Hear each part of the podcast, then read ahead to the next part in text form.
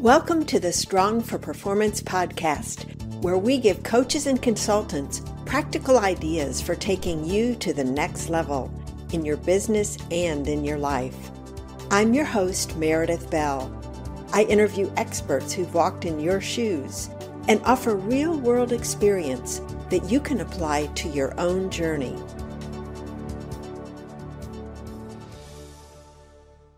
Welcome back to another episode of the Strong for Performance podcast. I'm your host, Meredith Bell, and I'm really excited to have today with me a very special guest, Melissa Ford. Melissa, welcome to my program. Thanks for having me. I'm happy to be here. Well, I just finished reading Melissa's brand new book called Living Service: The Journey of a Prosperous Coach, and I'm really excited about talking with her about that today. But let me just share a little bit of information about Melissa before we get started. She is a master business and life coach. She's been in this work for 20 years and has experience working with both individuals and groups. She works with fast-rising coaches, executives, entrepreneurs, and career changers. And she really does have such a wonderful style and approach in being of service to others. I believe Melissa really lives the title of her book, Living Service. And she's going to make it more real for us today. The other thing she does that will be of interest to my listeners is she provides ongoing programs for coaches, where she helps them with things like business mindset, deepening their whole service mentality and focus, and increasing their profitability so they have a really successful coaching practice. So Melissa, let's get started. Right. So the first thing I want to do is ask you to just tell us a little bit about your journey as a coach and what it's been like to be in this profession. Yeah. Well, I started coaching really in the mid-90s, and I got started coaching back then because I came to the coaching world because I struggled as a parent. I have a 30-year-old son. I have a soon-to-be 29-year-old daughter. And I really thought parenting would be easy. So I'm one of those people, I guess I'm kind of an outlier. I thought it would be easy. I thought I would just tell my kids what to do. They'd go with the program. That was not how it went down. And so I started coaching because I realized I needed to find another way to interact with my kids. And I realized it came back to me. So that's where the journey started. And back in the day, when you would talk about limiting beliefs, people would want to know what religion you were referring to. It was that far back. Mm-hmm. Yeah. So that's where it started. And from there, I really, for about a dozen years, had a hobby. I didn't have a business. And then after that, I really made this decision I was going to go pro. And I hired a coach. You've had him on your podcast, Steve Chandler. And he taught me the way. He taught me about service. He taught me about being a professional coach. He taught me about learning and so many things. So it's been a long journey, but it's been really rewarding. Well, one of the things I admired about you in your book is your willingness to be vulnerable.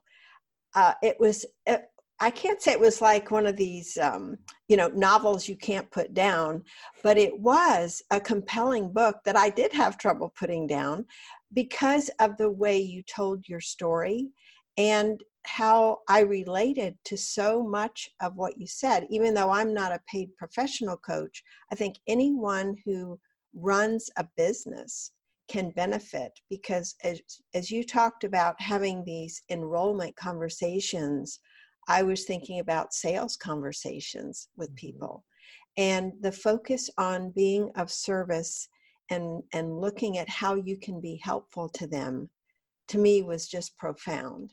And so I want us to go deeper with some of the concepts you talked about in the book, because my goal really with our interview today is give people some specific ideas that they can take out and use, but also make them want to get the book so they can really go deeper than we're going to have time to do today.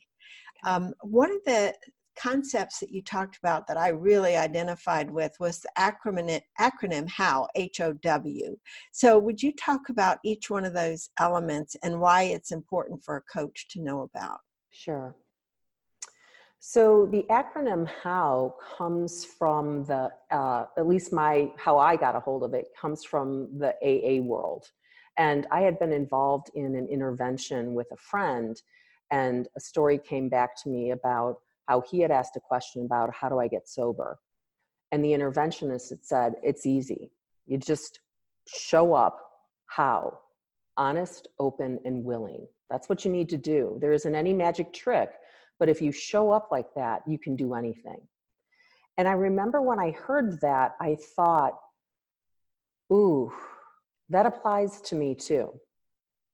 And if my friend can handle his addiction and live a sober life with how, well, what could I possibly do with it? I started using that acronym as almost like my guide. And I would self-coach. I would ask myself, where was I being honest with myself and others?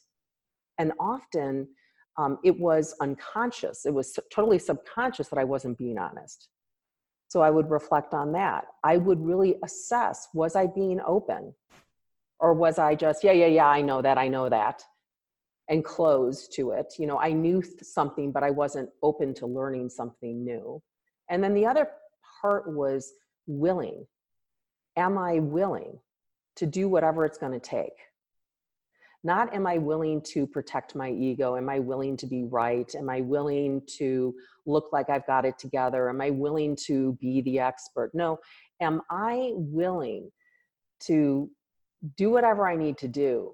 And often that question, there'll be some discomfort because I know it's not going to necessarily turn out how I want, but I will learn.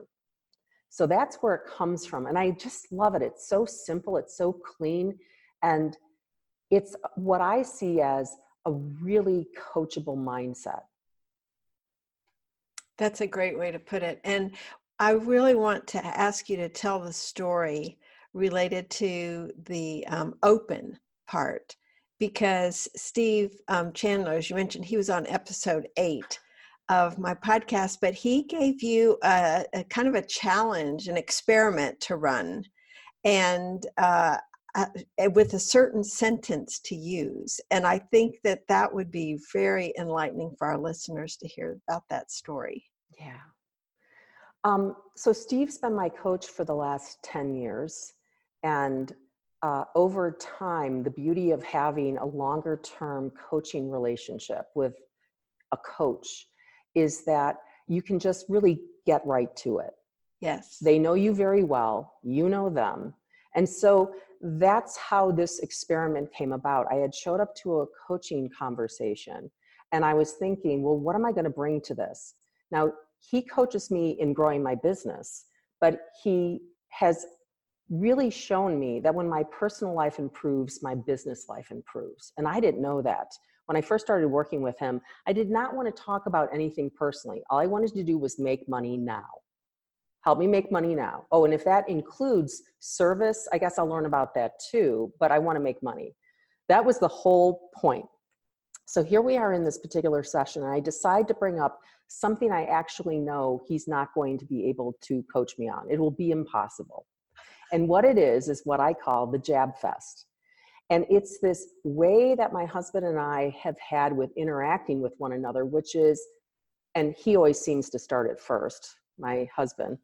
He'll make a comment that feels like a jab or an attack or some slight, and then I'll jab him back, and then we go at it. Now, there's no name calling, there's no swearing. It's just the pick sort of thing. So I bring this to the conversation because I'm sure Steve can't deal with it. And he says to me, which this is one thing I love about him. He knows my ego well enough that his comment to me is this: well, you know, Melissa, I have an idea, but you don't have to do it. And I think, well, I spend way too much money and I put in way too much time getting coached. Are you kidding me? Tell me what it is. So he says, here's what I want you to do. the next time you sense your husband's jabbing at you, stop doing whatever you're doing. Go over to him and listen to what he has to say. Now, there's a special way I want you to listen. I don't want you to say anything. Don't think about what you would say. Don't think about a comment. Don't, just listen. And when he's done telling you everything that's wrong with you, say to him, you know, I can be like that. So Meredith, I hear this and I think, are you kidding me? This is the last thing that I want to do. So I sarcastically say, yeah, well, that sounds fun. Anything else? And he adds, oh, thank him. Like, okay, fine, I'll do it. So a couple of weeks pass. My husband comes home. He's not in a great mood. I'm tired too. It's 8:00 at night, whatever it is. And I start feeling this familiar feeling of like, I'm under attack. And all of a sudden it dawns on me, oh my gosh, it's arrived. It's time. I'm exhausted. I've worked all day long. He's not in a great mood. Now here we go.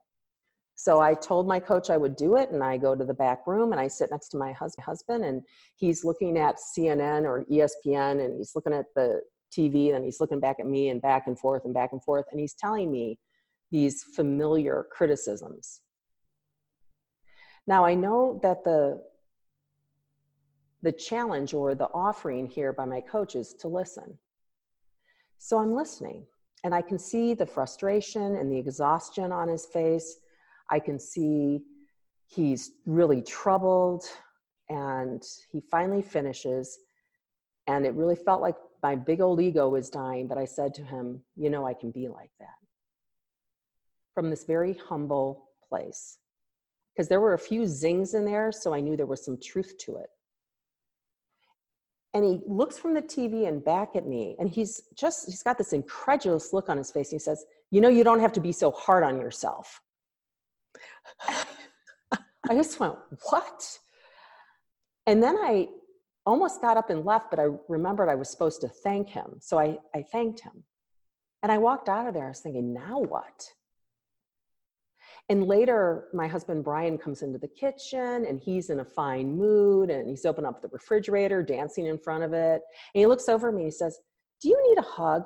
Are you okay? So I kind of took the hug. But what I really saw was that the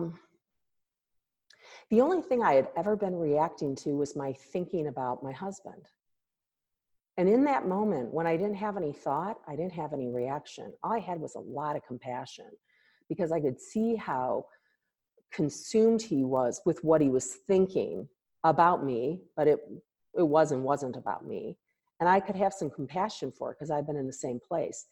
That was a major turning point for me, because I realized the degree to which I would personalize things would be the degree to which I always suffer. Oh, that's the story. That is profound. And it's so true. Our egos jump in and get in the way, and we feel like we've got to defend ourselves because what they're saying can't be true. We want to not think that we're capable of that, and yet by you owning it, it totally disarmed him. He was expecting the typical interaction and didn't get the same response he normally got from you. Yeah, it's very true. And that profound statement I made, I learned that from my coach too. And but what was great, it was instead of it being told to me, I actually saw it. And that's where transformation takes place. It doesn't take place through reading a book, or it can, but it really shows up when you're willing, honest, open, and willing to go and do something and have the experience. And I saw it, and I have not unseen it since then. And since then, I'm much more aware that the source of whatever's going on for me is my thinking. It has nothing to do with my husband. And our relationship is better for it. He's also quicker to apologize. He doesn't really go down that path. And honestly, we don't do the jab fest anymore. And it's because of what I saw. The application of that story that you just shared is so profound to me that we can apply that in our homes with our spouses, children, but also with our clients, with anyone that we have a relationship with that matters to us. Because it's often, don't you think, the people that are closest to us or that we feel closest to, that we give the most power to in terms of caring what they say and reacting to it, because definitely. There's a history of interactions that comes into play. And so that, again, your whole honest, open, and willing, to me, all three of those really play into being willing to be more effective in situations like that. Absolutely. And you're right. This can be applied to clients, prospective clients, colleagues, friends. And what it really does is it blows up the scorecard. Like, the history, right? I got my scorecard. Well, if you put that down, you now have the possibility of engaging with someone in a really connected way, human to human, and the scorecard's not there anymore. You're not reacting to your scorecard. So I agree. That's great. That's good. Well, let's move into another area that you write extensively about in the book related to learning and stages of learning for a coach or consultant. Talk about those a little bit and tell us a little bit about your own journey as you went through those. Okay. Yeah, so I really struggled to create a profitable business. I didn't know how to serve. I didn't know how to have sales conversations, enrollment calls. I didn't know how to do that. And so it was made even more challenging because of all of the self-judgment that I heaped on top. And really, honestly, not even quite aware of how much. It was just kind of, rumbling beneath the surface. And I had stories about I can't do something, or I've come to the game too late, or I don't have a business background. I had all of this going on, which just muddied the learning waters. And what I came to find out after I had been a little bit further down my learning path about service and about creating clients, I discovered that there was a three-stage process. It's actually something that Matthew Ricard had come up with. He's a Buddhist monk, and I can get a little bit into him later, but he said that there's three stages to learning meditation. Well, my coach had said, hey, there's three stages to learning anything. So stage one is where you jump in and you try something and it doesn't work. And for me, that was jump in and really try to be helpful to somebody and then have them become a client. Well, it didn't work. So you might try again, and I did a couple of times. And then after a while, you start to think to yourself, either something's wrong with me or this thing doesn't work. Well, at that point, I decided something was wrong with the thing, with what I was getting taught. So I headed off in a detour and I started doing all kinds of things, trying to sell my coaching. That didn't work either. So stage one is you try something and it doesn't work out. Stage two is you may have taken a detour, but if you've gotten back on your learning path, you get to stage two and it's a ball of chaos and confusion, but this is where creativity resides. This is where you're going to roll up your sleeves and you're going to practice. You're going to keep practicing and practicing. And over time, it's going to get easier. And practicing means you're going to make mistakes. You're going to succeed. You're going to make the same mistake again. You're going to make a different mistake. You're going to do all kinds of things. So there's a lot of ego bruising if you decide to go there. And sometimes it happens, but for the most part, you even get better at learning because now you're on the field, you're practicing and you're doing whatever it is that you want to learn. And you stay with that. I think in the book, I said it was like the old adage of, the thrill of victory, the agony of defeat. That's it's the up and down. Mm-hmm. If you hang it long enough, you'll get to stage three, which is mastery, which is it's more natural, feels more natural. It almost seems like you've been doing this your whole life. People might say to you, gosh, you know, you seem so natural at it. And you're like, oh no, you should have seen what it looked like before. And then there's more learning there, because learning never ends. There's more, you'll see more. There's more nuance. There's more possibility. You can up your game. You can get better as a coach in your coaching and in your service and in your selling of your services. So that's, for me, it was really useful to know about the three stages, because it took me out of this story of what's wrong with me? Why is this taking so long? I'm in the remedial group. You know, I'm watching all these coaches, young coach less than me. Remember, because I coached back in the day, they're taking off their, you know, they're like these little airplanes doing stunt tricks. I'm the 777 rumbling down the runway. So it just took all of the personal out, and it normalized what the learning process is. And then I just realized, wow, if I fall in love with learning, what's possible? So that's what I offered in the book that helped me tremendously. Yeah, I think that, because I've been such an avid lifelong learner, but there has been that time when I think, you know, I ought to arrive, right? But you never get to the end of it. There's always lots more to learn, and there's mistakes that you're going to make. I'm just curious, though, if you have any thoughts about if someone wants to really accelerate their learning so they don't get stuck in stage one or stage two for an extended period of time. Do you have any tips or suggestions on how they could move more quickly to get to stage three? Yeah, so a couple, one would be, and this is just my preference and other coaches and consultants that I've seen, your growth can get accelerated if you hire a coach. And the reason being is because you can't see yourself. You can't see what's going on. You know, you're swimming in your own little pool, and you're not aware of how you're coming off.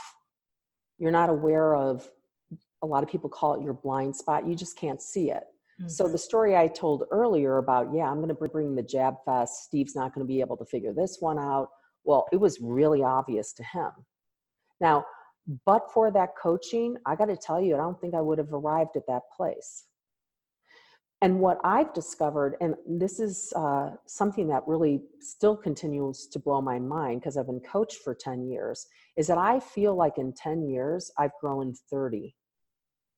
The growth is incredible. I can look back 3 months ago, 6 weeks ago, I'm not the person I am today. Now that's freedom. That's aliveness, that's expansion, that's just this amazing self-expression. So one would be get a coach. And I was somebody who was not going to get a coach, because to ask for help was evidence that I wasn't capable.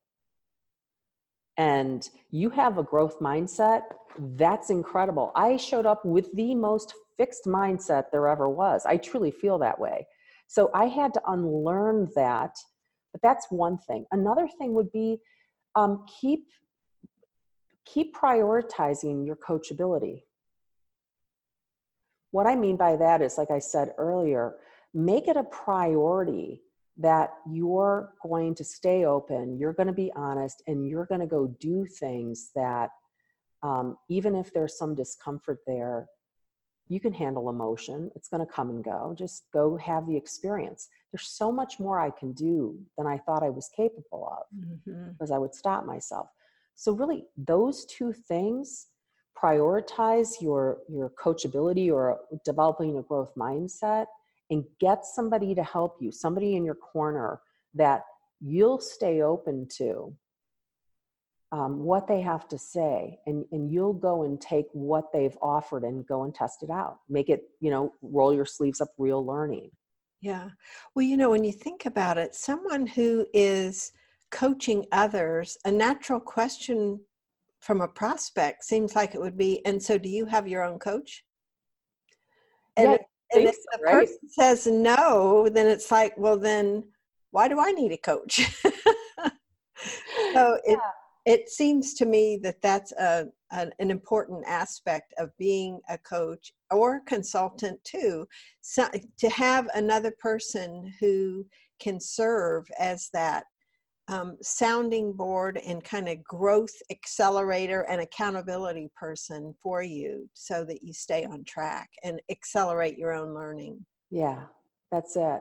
And I'll tell you, to have somebody that's not a family member or a friend, because, I mean, how many of us like to be told by our spouses or our children what we need to change?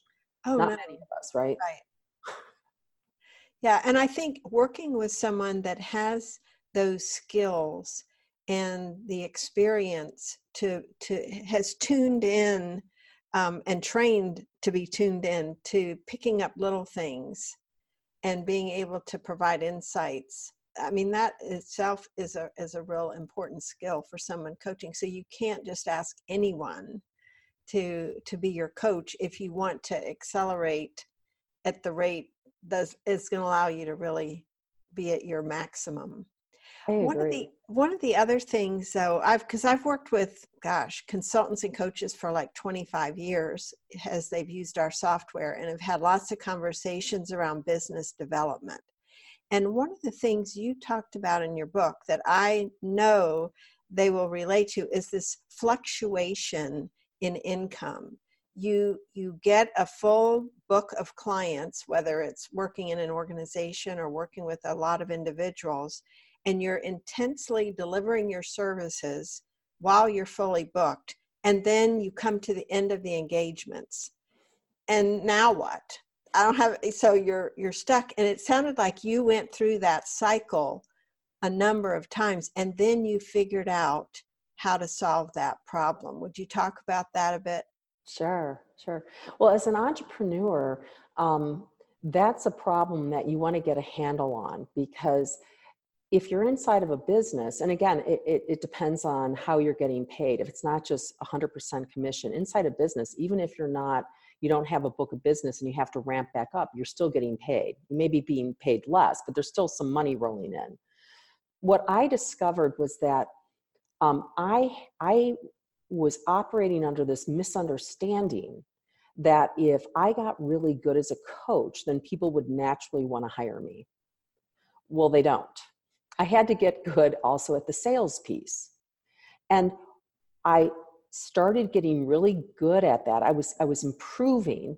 And then I got to the place where I had a book of business, and I sat back and I thought, this is great. You know, money's in the bank. I'm coaching the thing that I love to do. This is great. And then I would wake up, exactly what you said, to where is everybody? And I don't have any money. So this whole notion of inconsistent income started.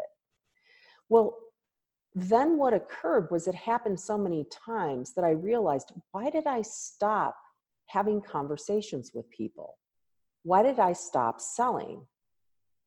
And I realized that I thought, well, I had this myth that, again, people would just naturally come to me. And I realized I needed to set up my calendar where I had ongoing space on a weekly basis to keep talking to people.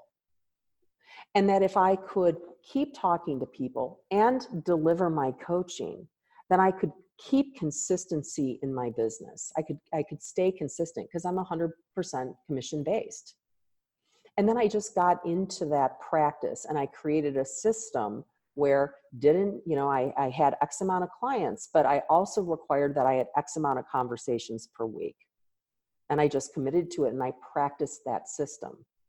So in the book I talked about, I called it my Sisyphus system, where I'd roll the boulder up the hill and I'm like, yeah, I'm killing it. And then everybody would finish with me, and then I would be desperate and needy, and I got to make money. And then all the stories would start back up. So I decided to take that wrinkle out of it. And everybody can do that too. There's questions in the book you can ask yourself. And those are excellent. To me, that's worth investing in the book, the questions that you ask people about their current systems. Yes. Yeah. And what I love about current systems is that it takes, again, the personal out of it. This isn't about me, and that I'm a loser, and why did I do it again? And I should have seen it coming, and how long is this going to take me? It's just, I need to tweak the system. Yes.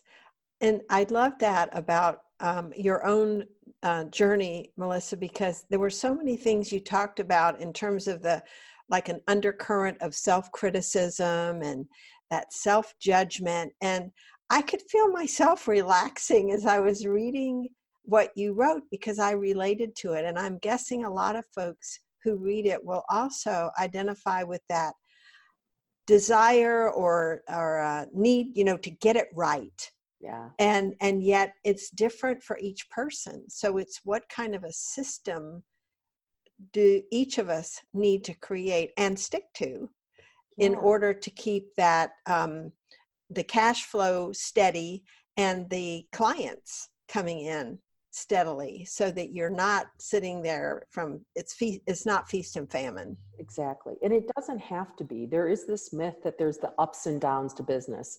Well, yeah, sometimes you get a windfall. Sometimes a client leaves. But if you have the system in place, you're good to go if you keep practicing it. And you're right.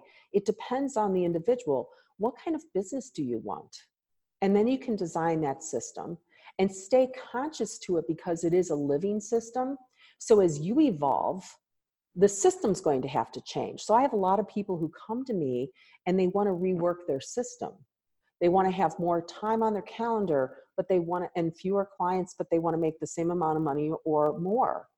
Or they've been just grinding away, and they finally say to themselves, why am I living like this? I'm not even enjoying my family or the money that I bring in.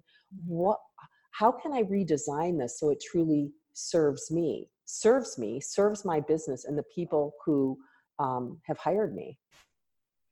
Yeah, that balance between serving yourself and serving your clients, I thought was also very effective. I'd love you to talk, since the name of your book is Living Service, I'd like you to talk a little bit about what do you mean when you say service? What does that look like in terms of what someone actually does with a potential client or with a client? Yeah.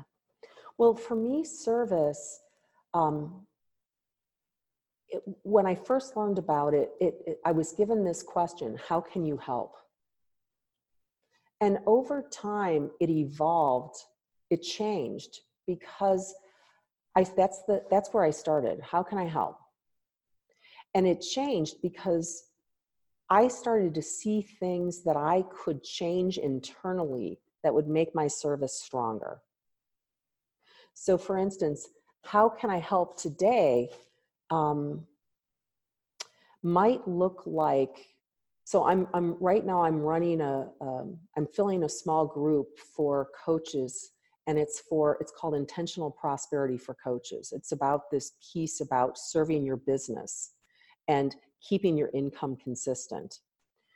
Well, today filling this group, there are coaches who come to mind, and to be in service to, say, a coach by the name of Dave, the highest form of service I can do is I can email him and tell him about the program and tell him why I'm sending it to him. So the focus is off of me when it comes to service, and it's on the other person. And whatever I can do to continue to increase that level of service, whether it's my professionalism as a coach or knowing, being direct in a way that lets the person understand what I'm saying so they don't have to connect the dots. So I'm kind of being general here. I don't have a specific, but it's more about how do I keep the focus on the other person and help them and continue to deliver in ways that I know are going to make a difference and ultimately lead to the highest form of service, which is a paid coaching relationship.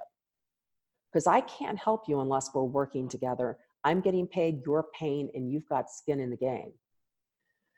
I don't know if that answers it for you, Meredith. Yes, but it also makes me think about this whole idea of mindset. And you write about some of the coaches that you have worked with who feel like service means giving it away free. Yes. And so what are some of the ways you've needed or you have found coaches need to adjust their mindset, in other words, where they are and where they could be in order to have a really successful practice? Yeah, so I see three areas. One is just really getting a firm understanding of what service means to them. And it could simply be, how can I help? That's fine.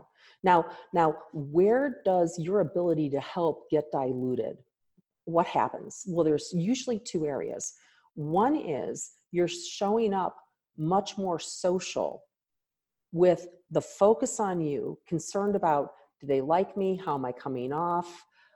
I hope I'm not offending anybody. I wonder if my fee's too high, too low. Will they hire me after this conversation? So I'm so me focused that my service now is kind of this hollow shell of whatever I'm doing because I'm so self-absorbed.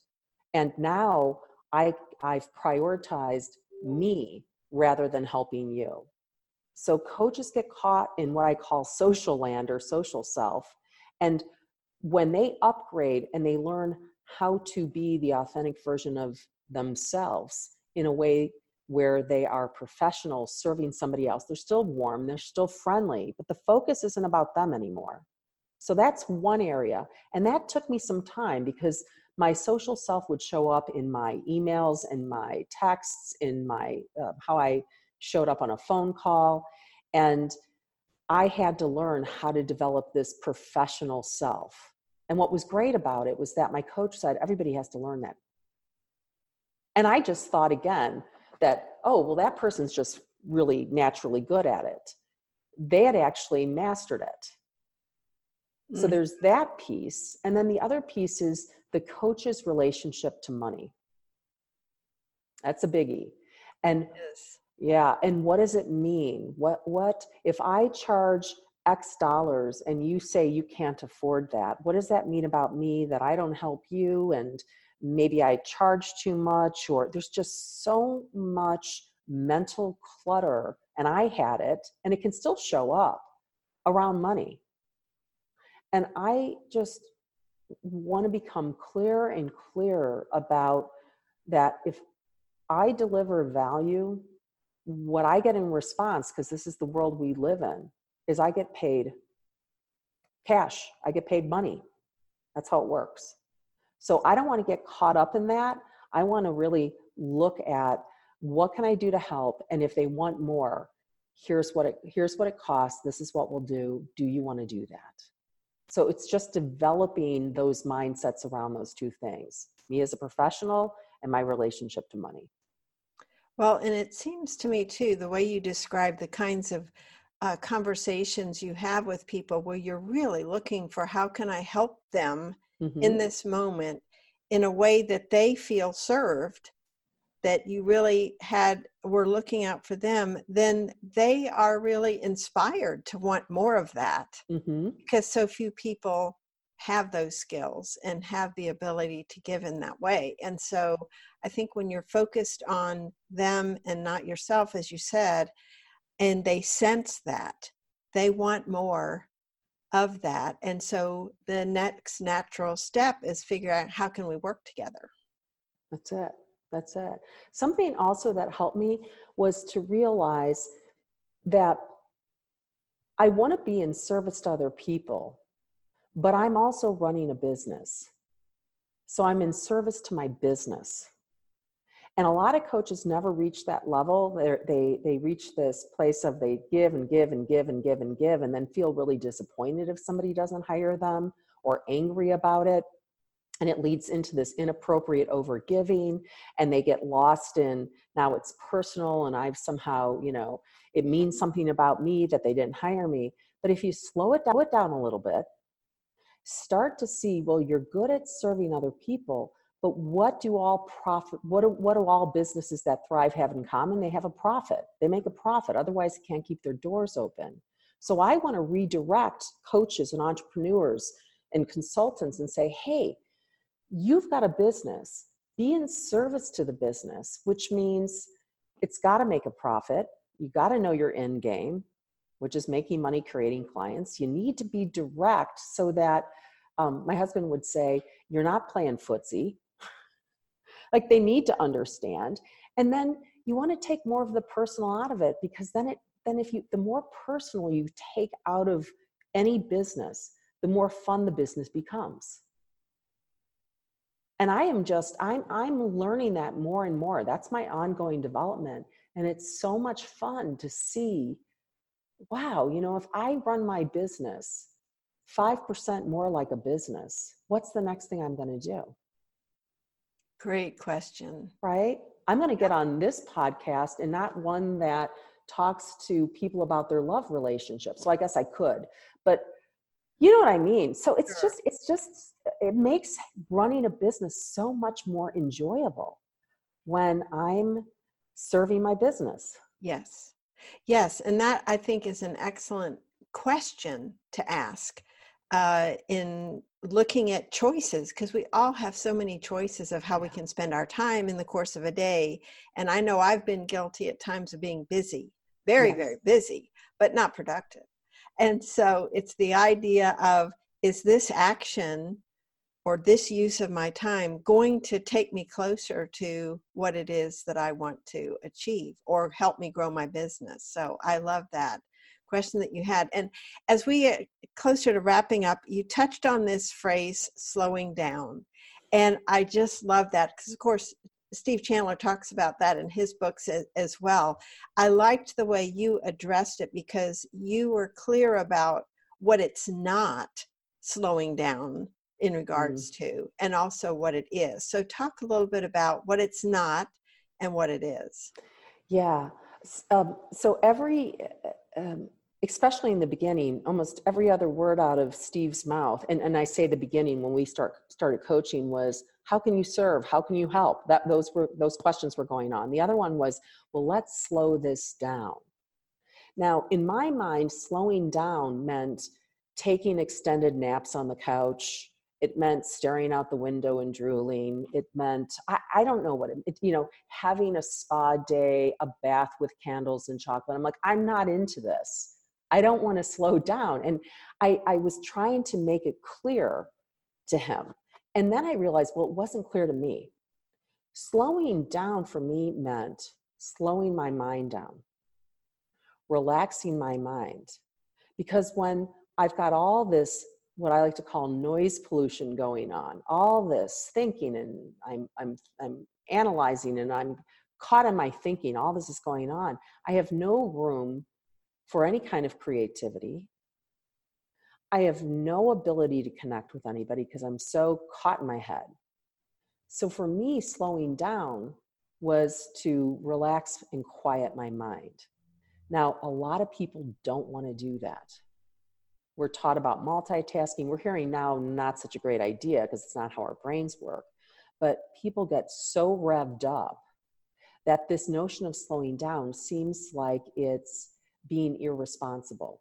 Mm-hmm. So I have a daughter who lives in New York, and she was running a email by me for a potential sales conversation. And the person didn't want to get together because he had just too much going on. He had a scattered calendar. And that's everybody. And it seems so counterintuitive. Wait a second, I am so far behind the 8 ball and you want me to slow down? That's crazy.